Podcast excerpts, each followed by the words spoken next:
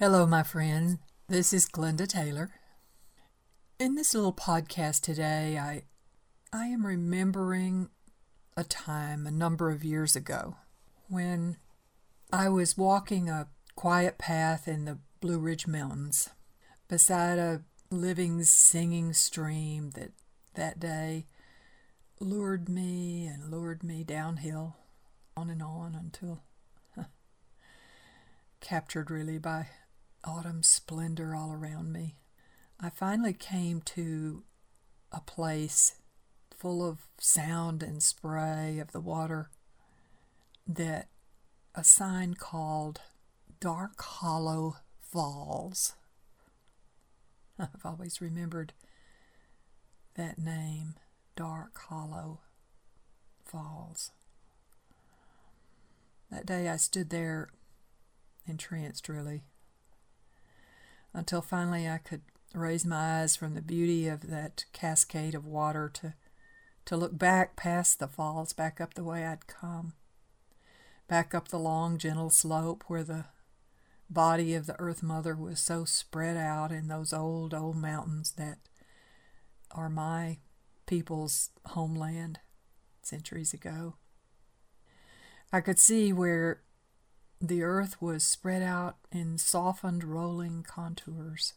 I could see where green, dripping fern edged the little sparkling stream. I could see where fallen leaves floated in abandonment on wind and water. I could also see how this place got its name, Dark Hollow Falls. I saw how the little stream had made its way, flowing swiftly through the soft crevice it had created over time until it plunged wildly over the edge of one final precipice into this shadowed space in which I now stood. A dark, verdant space shaped by the waters into a womb like hollow. Into this hollow, the waters plunged, reckless and free, before they settled into a serene green pool of peacefulness. In that hollowed space, they stayed for a time before quietly, irrevocably moving on again downstream. Dark Hollow Falls. I know about hollowing. I've seen the ancient rocks along the bluffs of the Pacific Ocean, hollowed over time by the rhythmic pulse of tide, hollowed slowly, softly, so that one's hand or one's body can Move smoothly into the hollowed space, touching sweetly what is left after the everlasting wearing away, wearing away of all the rough edges by water's insistent work. I know too the hollowed space that is the empty bowl of the Native American medicine pipe, sacred space, holding sacrament of prayer. I know the hollowed contours of a Moore sculpture. I know the wind hollowed desert places. I know the smooth hollows of my own body and the deeply shaped hollows of my own secret soul. I respect hollowing. It is for me the sacred fact and metaphor for Spirit's work on and through us. Life shapes us if we yield, if we're willing to be emptied, loosened, shaped. If we do not rigidly resist and thus break or shatter, life shapes us with a constant, never ending, gentle but urgent wearing away of our illusion of solidity, of our illusion of ego, of our false a sense of stability and of our limited sense of what is best for us. In this process of hollowing, we let go in a sacrificial way of any sense of importance seemingly separate from the eternal flow of life, which is spirit. We experience this hollowing all during our life. I am aware of it perhaps more as I've aged, as uh, as I wrote about recently in in this in this journal entry, uh, which I'll read to you. I am becoming more or less loosely formless, full of hollows and holes, like the shape shifting, never solid desert dunes in autumn, when the hot wind lifts and drifts the surface grains of sand this way or that endlessly, sometimes listlessly, sometimes abrasively. I have holes in me the wind blows through, not like the holes in a flute resonant, more like the cracks between boards of an old abandoned shack by the side of the road, poignant, picturesque. There are spaces in me now, sudden stops like in music when sound ceases, or breath catches, and holds, like when you almost step on an unexpected snake in the garden, or when you remember remarkably too late unfinished urgent contingencies like overdue unpaid bills, forgotten formalities, or how to spell a familiar phrase.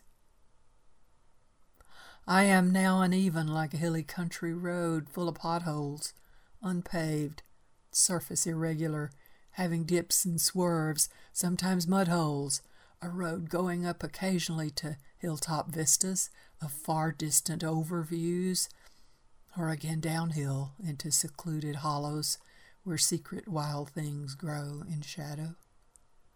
I have patches on holes in me, not like a lovely patchwork quilt with patterns, but random patches, like those that poor people put on work clothes to hold them together longer. Patches like scar tissue grown over holes torn in skin, made by mistakes, festered by shame, then healed over, perhaps, by patches of love. Nonetheless, sometimes ripping loose, to be attended all over again and again. I have holes in me that grief has eaten away like acid. I am etched, carved, reshaped by circumstances beyond my control. But I am here. That was my journal entry one day a couple of years ago. So life shapes us until we are emptiness itself. And then then we discover the amazing paradox that all the mystics speak of that only in this mm, in this amazing emptiness do we find absolute fullness. it's our great gift and delight to love all forms we see, all manifestations of spirit, especially those forms that are the people we love. But oddly, paradoxically, only when we stop focusing only on form are we able to see formlessness and to value formlessness as being real and vital and precious. We learn to value the heart and the soul and the spirit as well as the body of all things. Indeed, only when we are empty do we learn that the visible and invisible realities are one. And oh, we learn finally that the invisible reality remains standing when this visible reality disappears. Love lasts.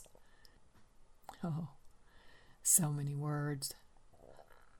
Words pointing beyond themselves to wordlessness. Hmm. I don't always feel so positive. Here's another thing that I wrote a few years ago. I called it a place I find myself sometimes, a hollowed place. This is it then, the inside of a hollow gourd. It isn't anything like that whale's belly was, so oozy and desperate. Those ribs were sharp. Slogging through there, I cut myself and wept.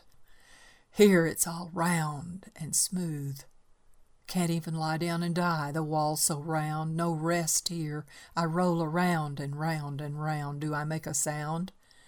The air's so dry. That's what I notice. So dry psychically here. No sticky longing, sweaty debate, moist tenderness, bloody pain, or even gossip that was so juicy. Nope, I've searched again. Nothing's here but a dry hollowness. Even tears dry up instantly here in this cave of softly lit, sepia colored emptiness. It's not dark, though. No, for a vague light filters through the thin gourd walls, whose surface I touch and trace again and again, wondering how I got in here, and how or if I'll reemerge. Here my mind's so still. Where are all my frills, my flourishes, my arabesques of thought? Not here. Nothing here. But faint, faint echoes I can barely hear. Are those echoes of my own former thoughts? Or are they echoes of perhaps someone else? Some ancient ancestor, one who went before? Their thoughts echoing, though muted now, are they rustling softly still here in the silence of this empty space? If so, whoever they were, they've gone on long ago. Will I go on out of here? Due time. I came out of the belly of, wh- of the whale, the desert of despond, the dark night of the soul, the existential angst, the crusade of caring. Is this too just another stop on the map of my soul's journey? This inside of a hollow gourd? But say, what are the seeds? Gourds should have seeds. None in sight. Only enclosing cave of thin roundedness. Hmm. Perhaps, though, it now occurs to me, perhaps I am the seed. Dry, but useful. Someone shake me, please. Perhaps I'll rattle. Surcease. Hollowing. Hmm. So many experiences of hollowing. I remember that while I was in that period of time there in the Blue Ridge Mountains, I, I had a call from a dear, dear friend saying that her son was now being altered and hollowed and shaped by AIDS. Every part of me paused, breathing deeply and into that empty sacred space I know so well. Into invisible, hollowed, hallowed spirit space where one can move beyond what we can grasp onto of meaning and fairness and reason. We can move into another kind of profound certainty of the ongoingness of life and love despite all appearances to the contrary. My heart opened to my sister friend and to her son and all those who love them both. I took them in quietly and gently into my hollowed heart space beyond shock or grief, to a place where spirit is all there is. And so all can be peace and beauty and wholeness and holiness. Not only those dear ones, but all of us are constantly, always being altered, emptied, changed.